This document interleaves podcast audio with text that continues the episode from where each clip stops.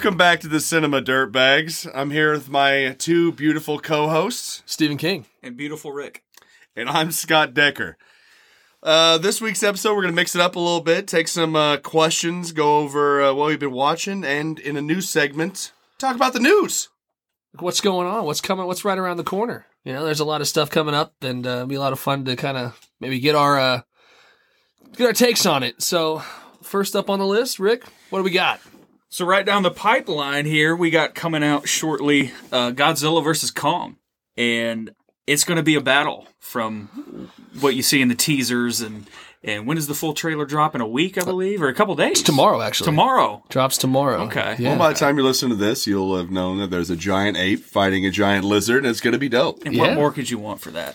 That is an IMAX. That's the you know the Screen X. What you know your big budget. Yeah, man. It's the- going to be a fight. That's not one you watch on your fucking phone. to quote David Lynch, you're not going to do it. You're going to want to you want to see this boy on the biggest screen around. The two big boys on the big screen. That's I'm going be getting fun. increasingly excited for this. I was excited at the beginning, and then seeing the poster that came out, it is beautiful. Just so much color, and and you got Zilla cutting through the water like a shark. Right, King Kong, who has grown substantially, by the way. yeah, they, they Skull roided him up. They roided him up for sure. Yeah, Yeah. But this is the neon movie that will actually follow through. This is not Wonder Woman 84. Like, even the last one, which was okay, the last Zilla movie, was very color filled. Like, it was like an acid trip watching that thing. You had flying uh, butterflies and all kinds of reptile monsters, three headed dragons, and it was. A lot more color than Wonder Woman 1984, let me tell you that. Going in one last time on a not good movie. So let's go ahead and call our shots then. that's good. Yeah, Who wins? let's just say who you pulling for first. Oh, you do you can't do you do have that. like a? I'm do you have a favorite? I guess. Yeah. I'm pulling for Godzilla, and I think he gets the job done. Kong, Kong's got the muscle. He's got the he's got the thumbs. That's a big adva- you know that's a big advantage. Probably has the the edge in strength, but I think the atomic breath Atomic breath, baby. is eventually gonna kill the ape. I don't think anybody's getting killed. I think like when it says one will fall, I think, think one, they're literally just gonna they're gonna fall gonna over, and they're gonna fall over and be like, "Well, we did what we said." I mean, one might TKO, one might get knocked out, but nobody's dying because they gotta have Kongzilla too, baby. Like, I mean, this this is the fight that's been going on for what 50, 60 years now, so it's not gonna stop anytime soon. But I, I gotta go with Zilla too. Old old school Zilla boy. I do love my Z boy. But I mean that last Kong was dope too. So like I'd be happy either way. As long as long as it's fun. I'm with you. I, I do love some Godzilla, but I, I'm I'm pulling for Kong, and I only because Underdog. he's the underdog. He's going to have to do something creative to beat Godzilla. I was going to point out. I saw a tweet. I don't know how old this thing was, but it's really interesting. There was a photo of a toy that's coming out for this movie, and in and I think there might have been some imagery of, of Yeah. Kong with his axe. Well, in the toy, the the head of the axe is actually one of Kong or one of uh, Zilla's dorsal spikes. So it'll be really interesting to see if that fleshes out the way that that looks like it will. But he's got to have to get crafty. He's, going to have to pull some strings.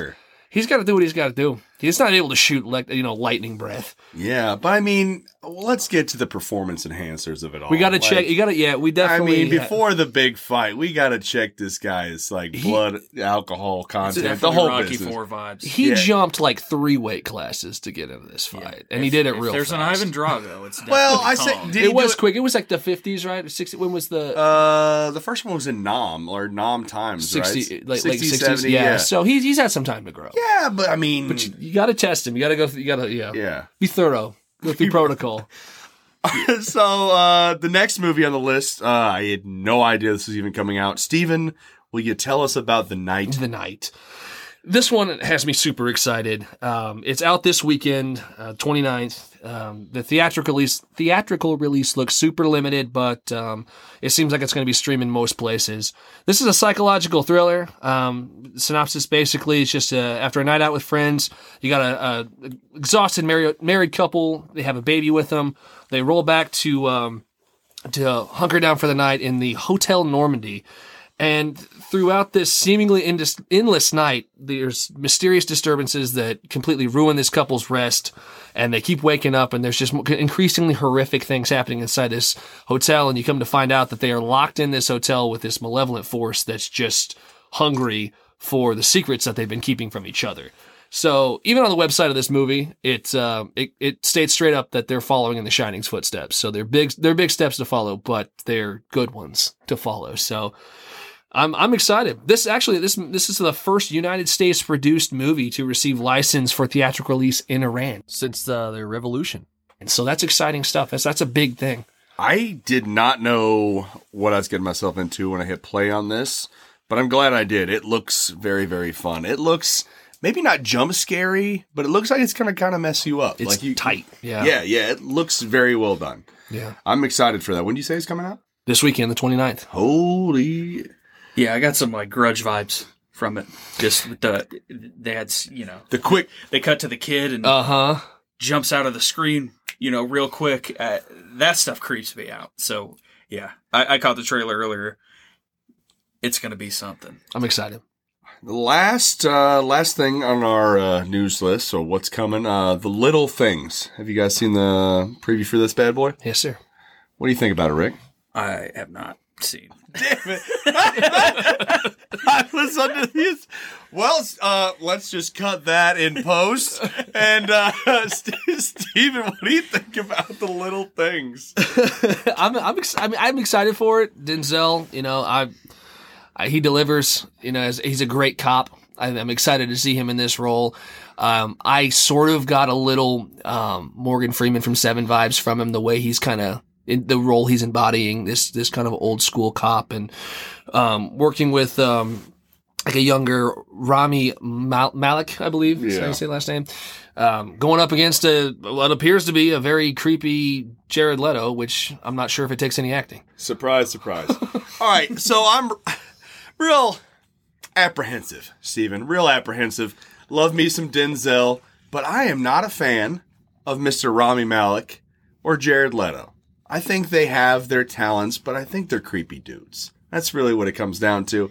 Real worried, real real worried for my beloved James Bond and Daniel Craig's exit of the uh, franchise because they give the villain role to Rami Malek on the most important stage of all, which scares me. Got to be honest. I mean, by the time the film actually comes out, Why don't you always shut your it. whore mouth?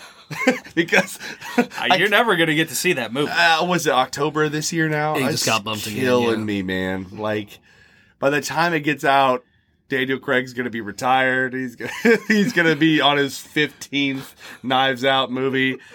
Li- little things though, I, I like me like a serial killer movie done well. It it doesn't look terrible, but yeah, man, I don't know. These guys are just always creepy to me, and especially since in the trailer they're like Jared Leto's the bad guy, right? Yeah, it seems to be and that it, way. yeah, it, it definitely seems to be that way. And he's like, I'm gonna get away with it. And he's you know sending dead rats and semen to people in the mail. so I don't. I, I, I'll probably see it. What do you say? How much room's in the trunk? Oh yeah.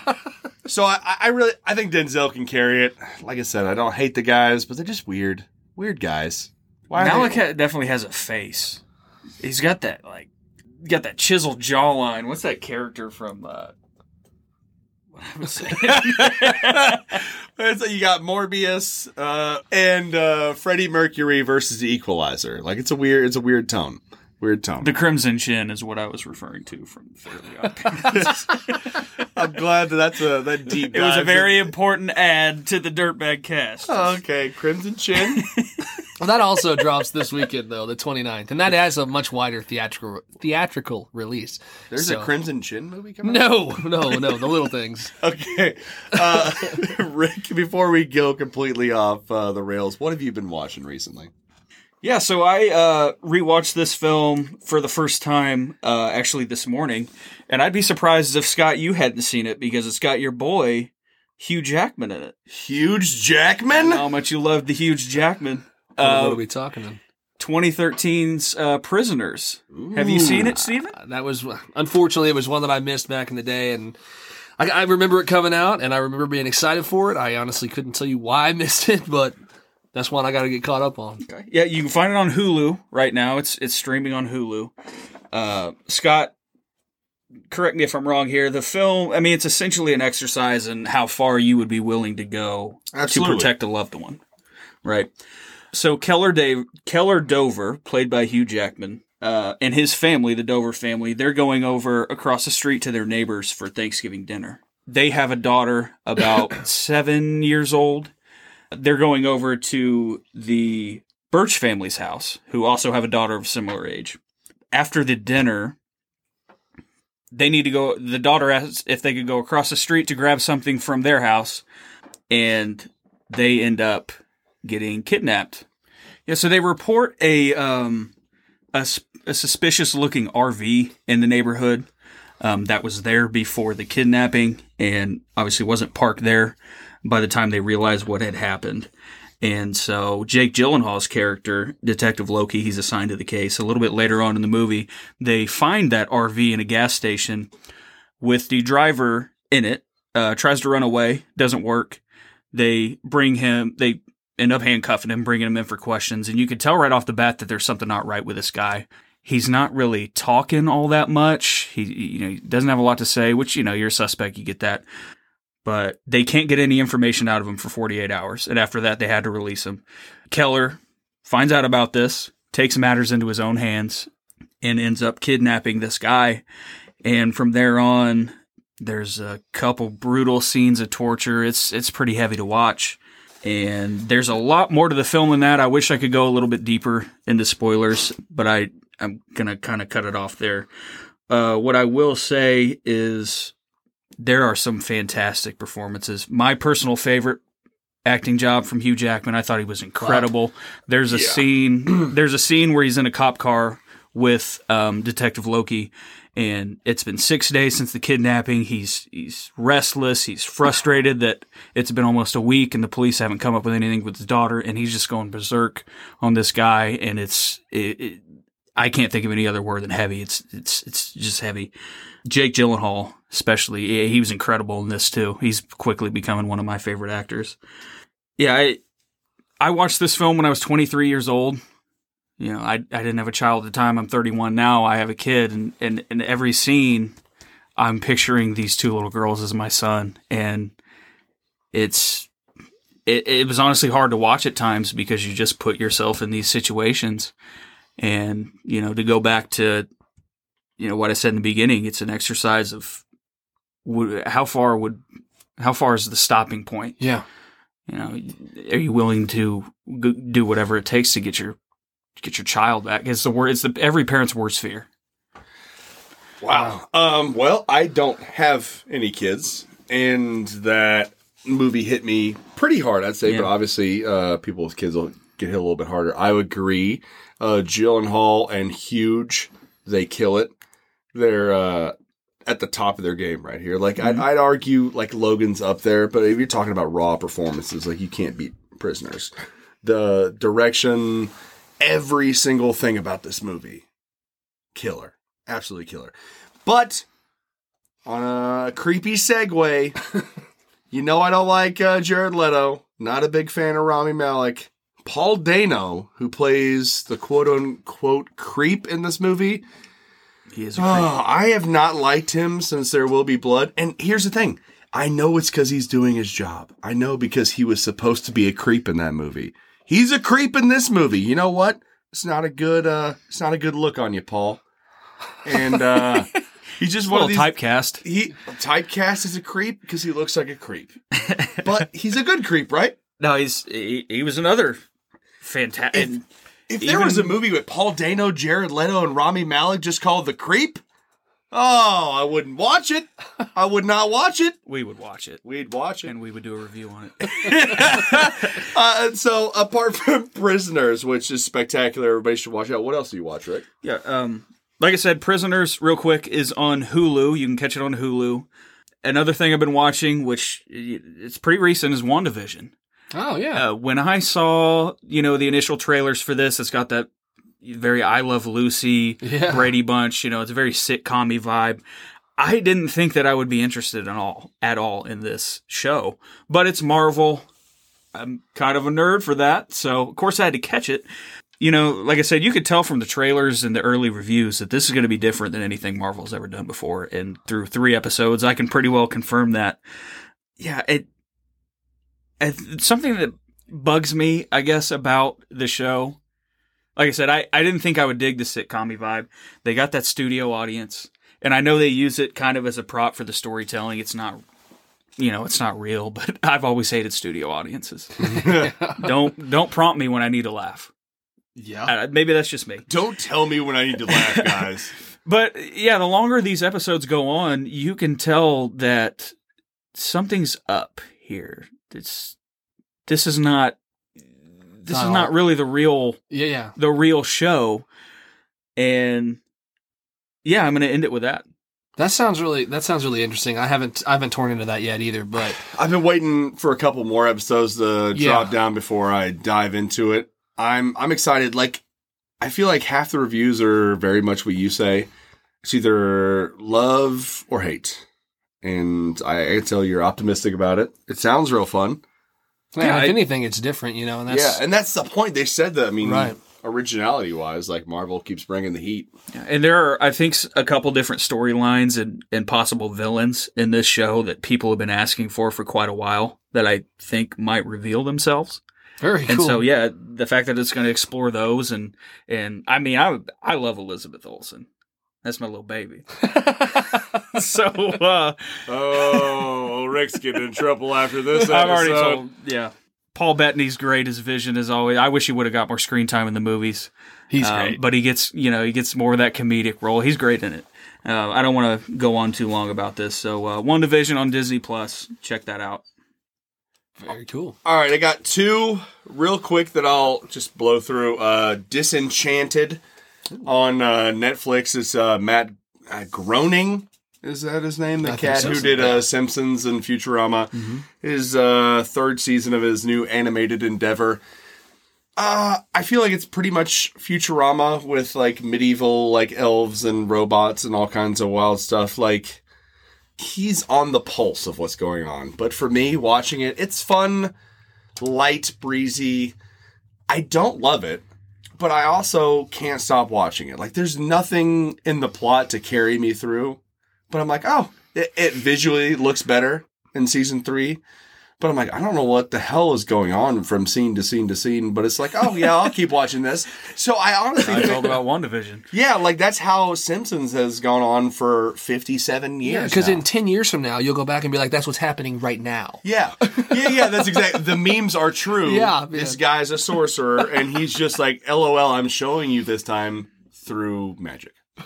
and the other thing, which I will speak a little bit longer on because it deserves a lot more praise, is the CBS All Access uh, Picard, Star Trek Picard. Uh, for those of you who do not know, I am You a Trekkie? a moderate Trekkie. I mean, so much of the fact uh, my mom got me to- into these things. I am named after a Star Trek character, and if you're going to go into uh, the Star Trek canon, you have the original series films, which are superior, but if you're going to go into which show is the best. Most people are going to say The Next Generation, helmed by Patrick Stewart as I was going to ask you if you were more of a Stewart or Shatner guy. Uh, that's not a fair question. That's why I divvied it up at the beginning. I love me some Kirk okay. in the okay. films. I love me some Picard in the show. So in That's this show, they have a uh, an aging uh, Admiral Picard, and it's really it's really well balanced. It's everything you want from a next generation episode. It's got your your heavy themes of social commentary of what's going on now, but it's also got kind of the slight JJ-ness of the new uh, Star Trek film. So it's got the new action, but the thing, the loving embrace of Patrick Stewart. Every time they put a camera up to his face, whoever has that camera is just as happy to see Jean-Luc Picard on TV as I am, because you know he's the man. Like he's 80 now, still out there killing it.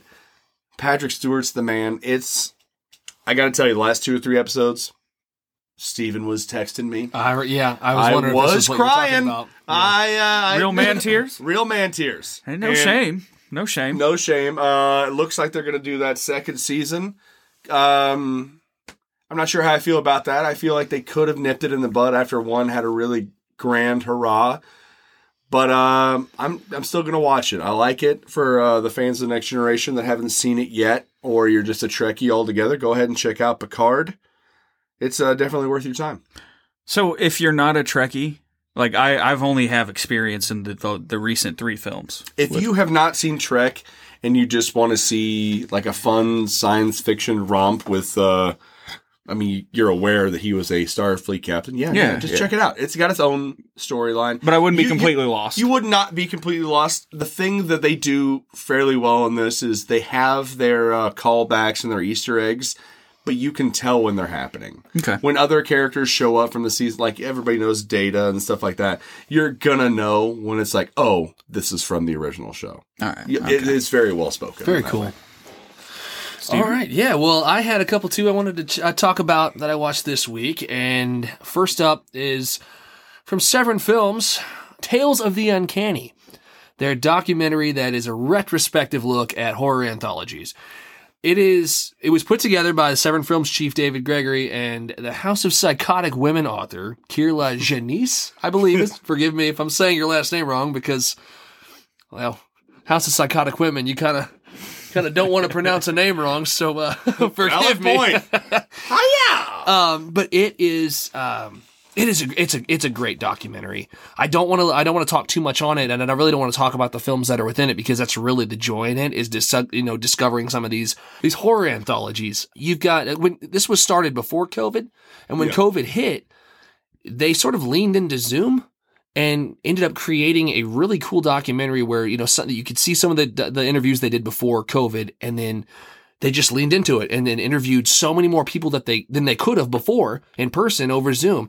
And they have a massive lineup of people that they talk to about this. I mean, uh, among them you got Roger Corman, Eli Roth, Mick Garris, Tom Savini, Joe Dante, Rebekah McKendry. Brian Yuzna, they have a lineup that's just great and they know what they're talking about. They got great in-depth conversations and and some really cool insights to these movies. And then it spans from like the dawn of the horror anthology film until now. So you get a wide breadth. You you you. I mean, I learned a lot about you know, you know, tons of horror anthologies that I didn't even know existed. And uh, at the very end, it's really cool. They do a little poll and they give their top five horror anthologies, and then they give their top five kind of like Desert Island. If you had to take five segments from horror anthologies and you have nothing else, you go to oh, Desert Island. It's a. T- I can't imagine having to having to do that task of you know picking out scenes, but it's really really cool, really interesting, and and it's a must see if you're a horror fan. Well, as you know, I have this. I've been uh, waiting to put it in the player. Um, so excited, just uh, because I anthologies are a mixed bag. Oh yeah. Uh, you know, sometimes even in the best ones, there are lulls. So I'm curious as to what they're saying. But when you tell me uh, Joe Dante mm-hmm. is in there, the the man when it comes to commenting on cinema for me. Like this guy, he he knows his stuff, and if he's in there talking, telling me what to watch, I'll listen all day. Such a cool movie. 100% recommend it. A lot to learn there. Second up for me this week was Alphabet City from 1984, directed by Amos Poe. This was um, Fun City Edition's first release. It's a it's kind of a newer label. They're putting out really cool Blu-rays, and their their stick is kind of like they're trying to pull films that are sort of from a time a lost time, like a like a like almost like a snapshot of of a of a time gone by. And this one is a wonderful kickoff for something like that. This thing is pure 80s from the start. It's just a, a, a rush of, of 80s the entire time.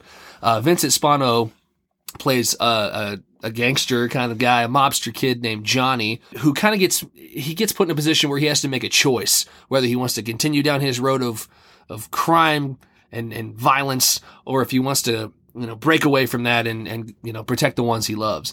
Uh, Michael Winslow plays an outstanding supporting character named Lippy in this movie, who's Lippy. hilarious. Does a great job, you know, really kind of tying some of these scenes together and, and, and adding some levity. But this thing, like you were talking earlier about how we went into Wonder Woman 84 looking for neons. you Yeah, know, for And sure. uh, well, I'm going to get my neons, and this is, this is how I got my neons. gonna get my I'm gonna have neons. I this That's one a shirt is right there. this thing is drenched in neon. Super cool. I mean, it's a vis- it's a visual feast the whole time. It's just nonstop. That's the uh, that's the prime strength of the movie. Is this incredible, incredible photography of this 1980s New York City, wet, slick streets, really. Really badass neon colors. The way I mean, they just kind of embrace the natural lighting on the street well too. Like the street lights, even um, st- uh, stop lights, all that stuff combined with the actual lighting that they provided is incredible. It's not the type of shootout movie you might expect. It's not hyper violent, but it's just this, it's just this really cool glimpse into a, into a night. It's a one night period where you learn about this situation that Johnny's in and is he going to get out or not?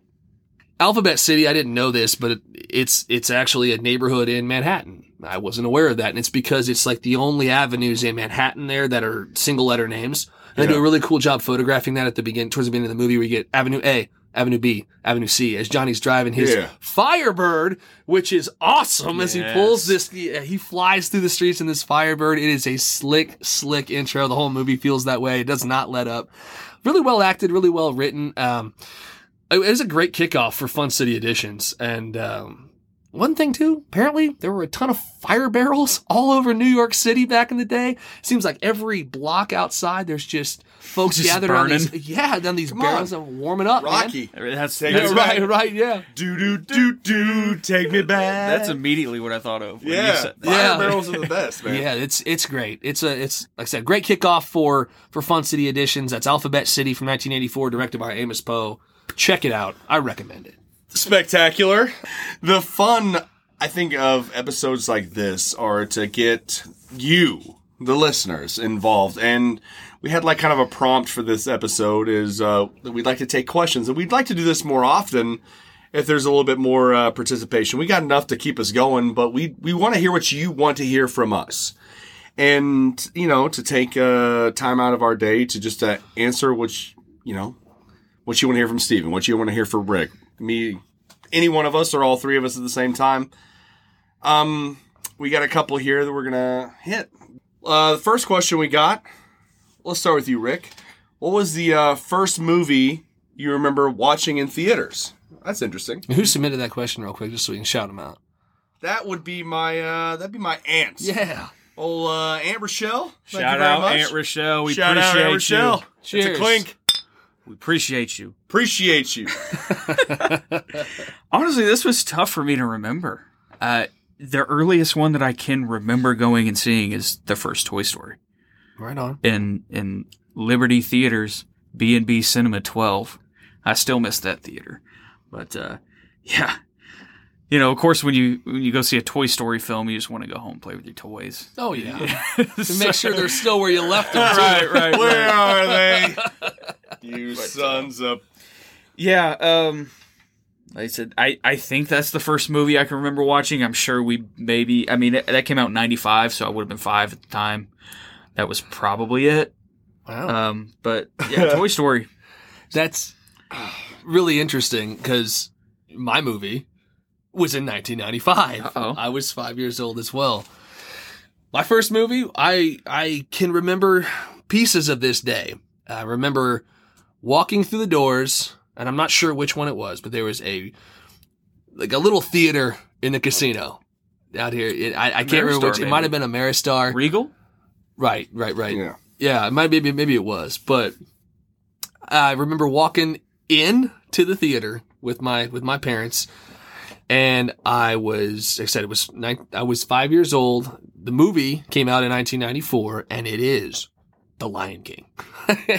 I remember the you know I, I it's hard to say if I remember the movie from that because it, you know I've seen it so many times growing up and stuff that it's just it, it's it's hard to tell hard to- which yeah. where I picked up the memories of these movies, but I do remember the screen, and I I remember it. I remember sitting in the chair at five somehow, Mhm. feeling like you know I couldn't tell the diff. I didn't know Like what was, it was real this and what massive window where I don't know exactly what happened to me that day. I like to think that there was a little bit of something there that led to here, but man, I yeah, I can remember that that giant screen and and just and going into the theater and sitting down and and yeah, that was just such a such a long time ago, but what a what a what a cool experience for a little kid to see yeah, that that. had to be that has to be so surreal.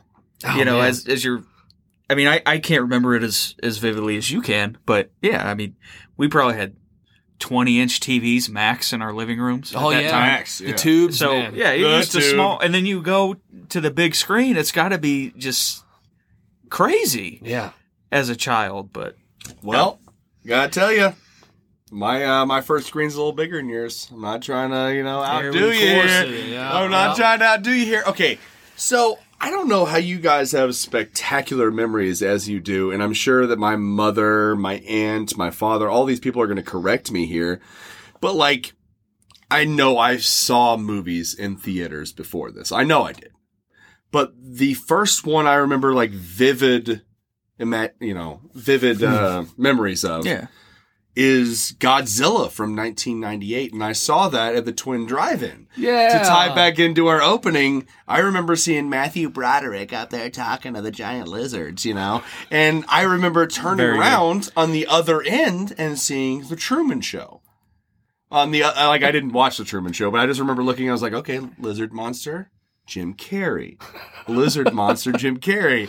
But uh, if we're going just straight Cineplex, like I, the first movie I remember seeing twice in theaters, and this was a couple years after. Well, like when I really started going to the movies more and more uh, in the summer, would be The Mummy Returns Oh wow. was the first movie I openly remember seeing twice. And I remember my sister and myself were talking to my aunt because we spent summers there quite often. And we're like, we, what do you want to see this weekend? We're like, well, let's go see The Mummy Return. She's like, we saw that a couple days ago.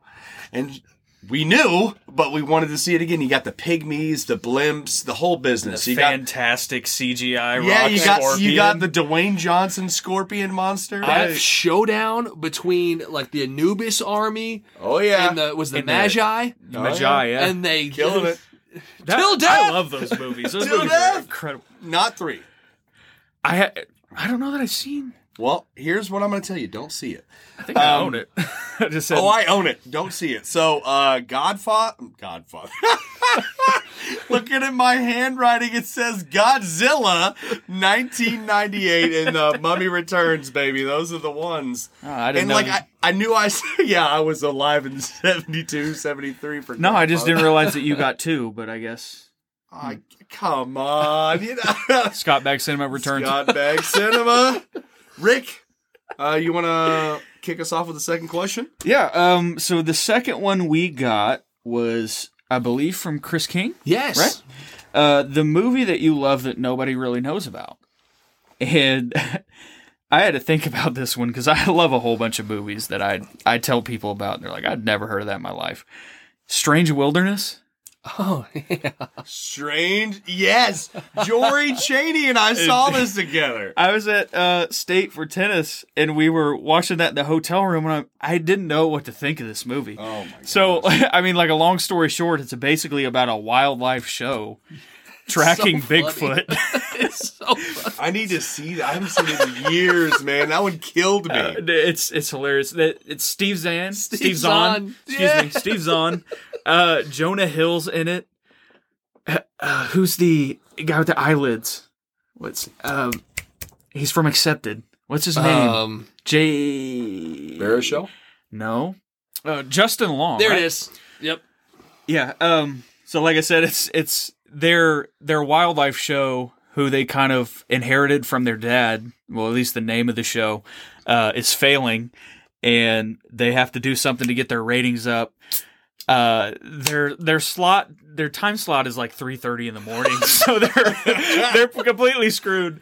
But they get this bright idea to go chase Bigfoot. It's them just going on their their wacky adventure. it is if you like dumb movies, I promise you, you will love Strange Wilderness. That's funny. Movie, Check man. it out. I need it. I haven't seen that in years. Years, but I remember but- just being. Wasn't there a shark in that too? I'm not. trying to I'm ex- uh, sharks- that nobody's gonna know what they're gonna like. What? The, yeah, guy's one sitting- that yeah people should check out if you like if you like just goofball comedies. That's a good one. I I hadn't seen that in forever. I mean, at one point, a guy tattoos eyeballs onto his eyelids so he can sleep in the middle of their their like meetings. He tra- I, that, man, I'm really excited you said that one because that really makes me want to go home and watch it. Like, I mean, right now I'm gonna go home and watch Prisoners in Strange Wilderness. It's gonna be a weird night. For. It's going to be a very strange, wild night. Steven, I'm really curious to what you got. Yes. Uh, so my movie that I love that no one seems to know about is from 2008, Pontypool. Son of a You This- knew he was going to snag it sooner or later. my pick. This is a movie that who I, I can't remember because it's been such a long time since we saw this movie. But how did you come about this movie? Well, there was some dirtball working at a blockbuster with a surfer hair and a surfer hair. yeah, some obnoxious name. He's like, "Hey guy, hey guy, you want to see bleach blonde at the time, Bleach right? blonde, yeah, Yeah, yeah. Yeah, was a good look tips. my guy Steve. And oh yeah, yeah, you, you way to give away the ending, and then uh, It was hey- me. It, it was Steven. It was Steven. He made me watch it, and I'm the better for it. It, this movie is one of the most original takes on the zombie genre that I've ever seen. Um, and, and there's a lot to pick from. It's it, this thing has sort of picked up a lot, some steam in the horror community in the past few years, and rightfully so. It should. But from what I can gather, I mean, this is a criminally under underseen movie. This is directed by Bruce McDonald. It's got Stephen McHattie, who is one of my. I love that guy. He's so good. He stars as Grant Mazzy in this movie. He's sort of like this I don't want to say washed up, but he's a recently fired uh, shock jock, and he makes his way to his new job at this radio station in Pontypool. It's a small town, little. It's almost like it feels like it's in the basement of a church, you know. Like this thing does not have a legit. I mean, the studio's small, and they're just kind of broadcasting out to this small town. Lisa Houle, Howell. We'll leave both of those in there because I'm not quite sure on the uh, He's coming after us.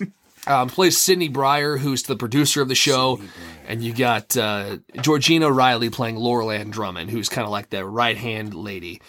Um, this thing came out with the tagline "Shut up or die," which is on the front of the movie, and that grabbed me initially, which is the reason why I picked it off the shelf. And there's a reason for that tagline for sure.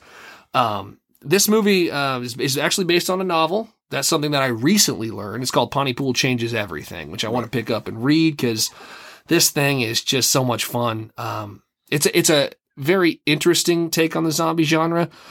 And another interesting fact, just side note, Stephen McHattie is actually married to Lisa Howell. He is? They're married in real life. Yeah, they got Uh, kids. before or after. I want to say during. I mean, they got. I mean, this was in 2008, and they got kids. I'm pretty Did not sure. know that. Yeah, I, which is really interesting. It's and funny- their relationship's really good in the movie. And it's like, oh, He's one of those guys that just showed up after I, I didn't know who he was before, and then like watching old episodes of X Files, I'm like, Stephen McHattie? Like he became famous to me through this movie that nobody's seen. Thank you, Stephen. Absolutely, man. Just I'll give a little little um, insight on the the way this thing tweaks the zombie mold. Um, this is a movie where speech transmits the virus. Um, Bruce McDonald, the director, he had a very good quote on it. I'm just going to take it straight from him because I could not put this any better. He says that the the victims of this virus are called conversationalists as opposed to zombies. In describing the stages of the virus, McDonald says, There are three stages to this virus. The first stage, you begin to repeat a word. Something gets stuck. and It's usually words that are terms of endearment like sweetheart or honey. The second stage, your language becomes scrambled so you can't express yourself properly. And the third stage is you become so distraught at your condition that the only way out of the situation you feel as an infected person is to try to chew your way through the mouth of another person. Uh, Very- pretty, pretty dark. Very visceral, very visceral. yeah, yeah. Way to really bring us all down. And I'm just gonna say I'm gonna soapbox for a second here because I, I you know, this movie, uh, I've I've kind of had some people when I've told them about this premise before, they kind of roll their eyes a little bit at how it could be a zombie movie that's effective. No. In to, okay, today's climate, like as the way that we communicate today, like especially the way social media has impacted us and the way we communicate, makes a case for this movie. It's um, it's not spoken word as in Pontypool. It's not terms of endearment, but dude, on if anybody logs online, you see angry, vicious words being spewed about between people, right? Yep. They travel around. It's it's it's it, and they travel so quickly, and people just share them. You know, without without sometimes without even having to type them themselves. Likes, shares, zombies. The the thing that always always gets me is like when you're younger, even today, when you say a word and it does not sound right. Yeah, Either either you hear it or you're thinking that doesn't sound right. Say it over and over and over again. How a, a certain word becomes foreign to you. That's not a word. That's crazy. That's gibberish. That is the premise of this movie to me. And people lose their freaking minds and zombies. It's an interesting concept, especially how he approached it with like the terms of endearment. Like we use words that don't end up meaning anything. Like we talk about these things that are like really, really, these words have weight. But if you use them so much that you forget what they mean, we become monsters. We don't have any identity. We're just, we're a horde and we'll tear each other apart. Wouldn't it be terrible if one of those trigger words is dirtbag? Because we'd be eating each other right now. Mm-hmm. Uh, you know, I'm, I'm just saying, if anybody has, sauce. if anybody has any problem, sauce. like understanding how like words could be infectious and and you know people can attack each other with words just open twitter dude Open Twitter. I can vouch for that.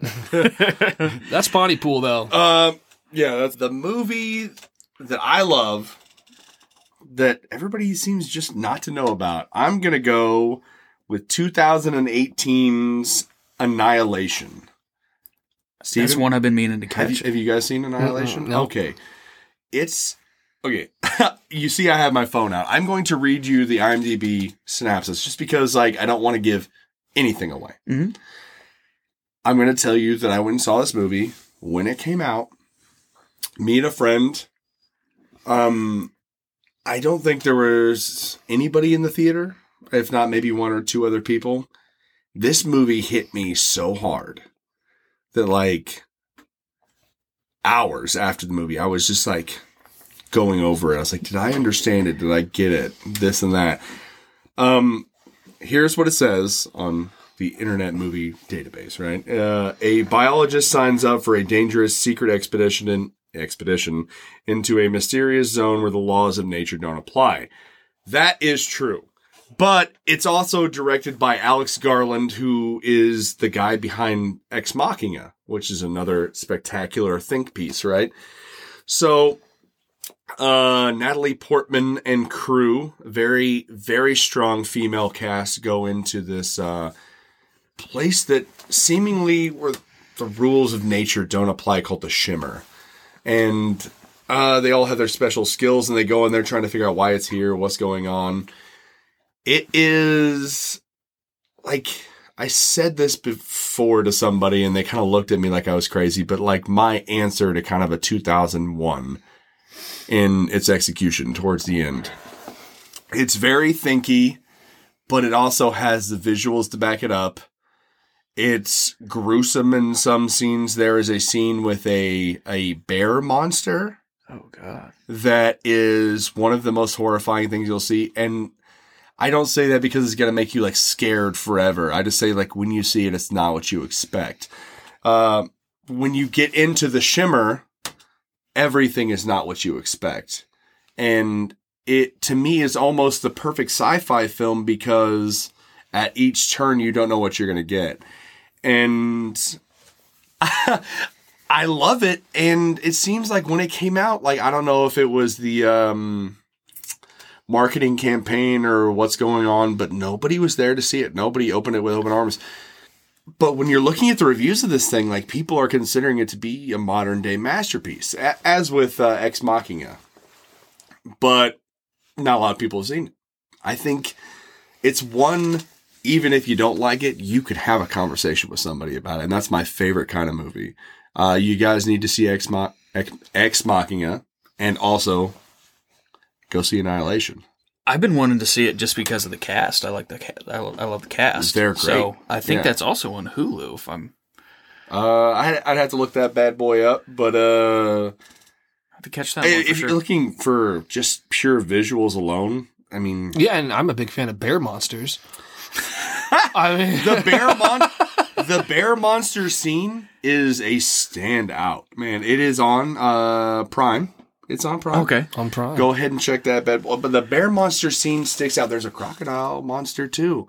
There are monsters. Just all the Very cru- monsters. There are flower monsters. The, th- the whole thing. There are monsters. Steven about. shivering over here. my allergies are already There choking me are, on the, the I say, alien monsters. That's the thing about this movie. We're gonna talk about it for a while. Yeah. like I, that sounds now cool I need you guys to see it because I need to talk about it. I remember being blown away by the preview, and and, And you didn't see it? Well, and that's Drop the the thing is because I think it did sort of. Well, I saw the preview way early.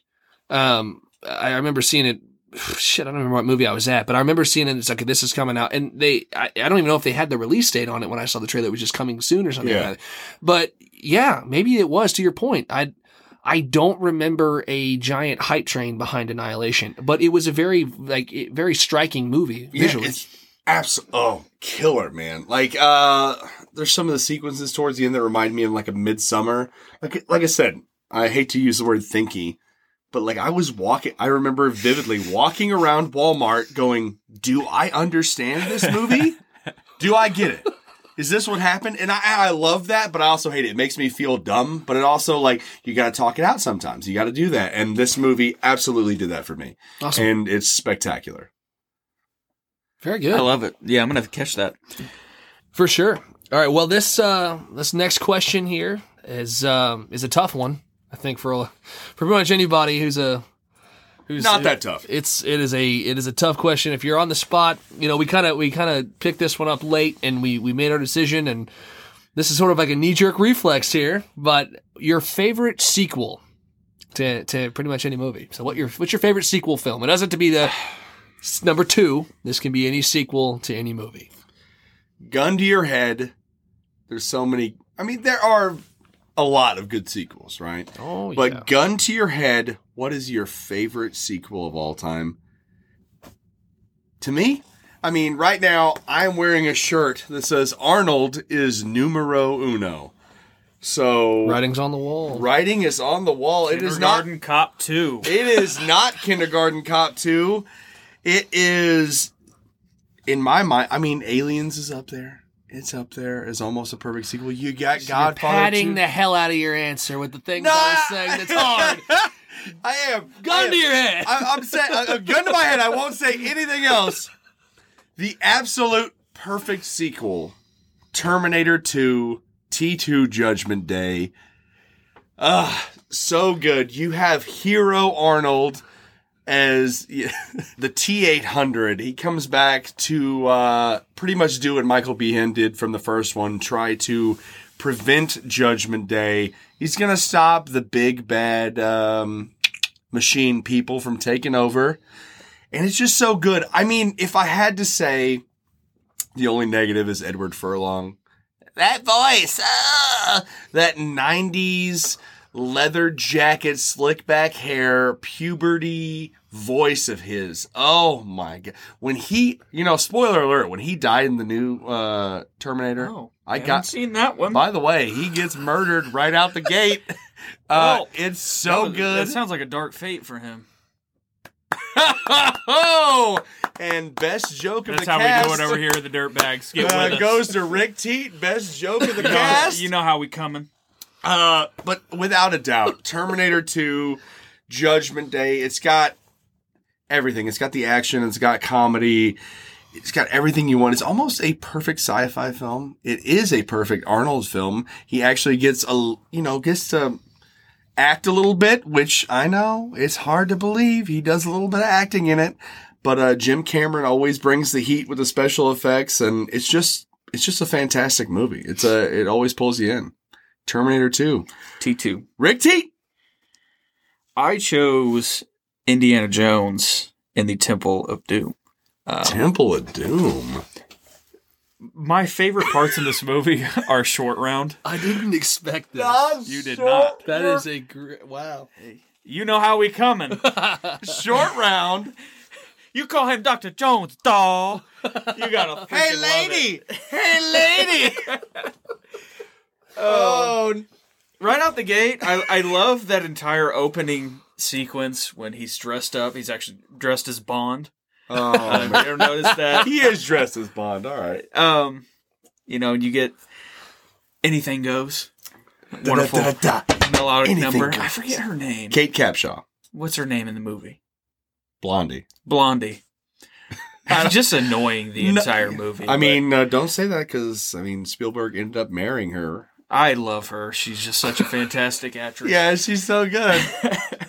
it gives me is I haven't felt anxiety a lot like when they jump out of the plane with the um, Raft. with the raft. Yeah. I hate watching that. but uh, yeah, it's just a fun. It didn't stack up quite to Raiders to me. Not not quite, but no, I thought it was a, a great sequel and had a lot of fun with it. So Rick, Nice. Temple of Doom. I gotta tell you, I love you, man. I love you. Uh, I I'm full of surprise. it is number four for me in those. I love every single one of them. But if I had to make a ranking right now, gun to my head, Temple of Doom is number four. Good, good. I thought about picking um, Kingdom of the Crystal Skull, but I didn't want to get laughed at. so you picked Temple of Doom? Oh man, that's the best. Steven, come come in. What Let's you bring got? it home. We're gonna bring it home with um, a sequel to a movie that I, oh my god, I hold so near and dear to my heart. It's gonna be Evil Dead Two. Evil Dead 2. Evil Dead 2 is one of the most imaginative, off the rails horror films, and the thing doesn't stop. It's pedal down the entire movie, Adrenaline. and it's it is incredible, just Sam Raimi beauty for the entire picture. And you know, the Evil Dead, the original Evil Dead, like I said, holds a holds a spot in my heart too. It's just such a an innovator. I mean, the way that it, it kind of changed the game and what he did with the camera in those in, in both movies, but really just how he set that tone for what horror could be. You know, Bruce Campbell is off the chain in this movie. There's nothing he he's he's he's completely let loose to go crazy. His facial expressions, his he, the way he emotes, the way he moves, the way he deals with these creatures, the the Necronomicon. He's right? so fun to watch. Oh my god, it is it is a blast of a movie. It's unlike anything else you'll ever see, and that's that's the reason why I settled on this. Like, you know, we could list off a, a handful. You know, it's hard to pick, but It is. Evil Dead Two is going to be my choice simply because it is a movie that I think is in a class of its own when it comes to originality. Uh, 100%.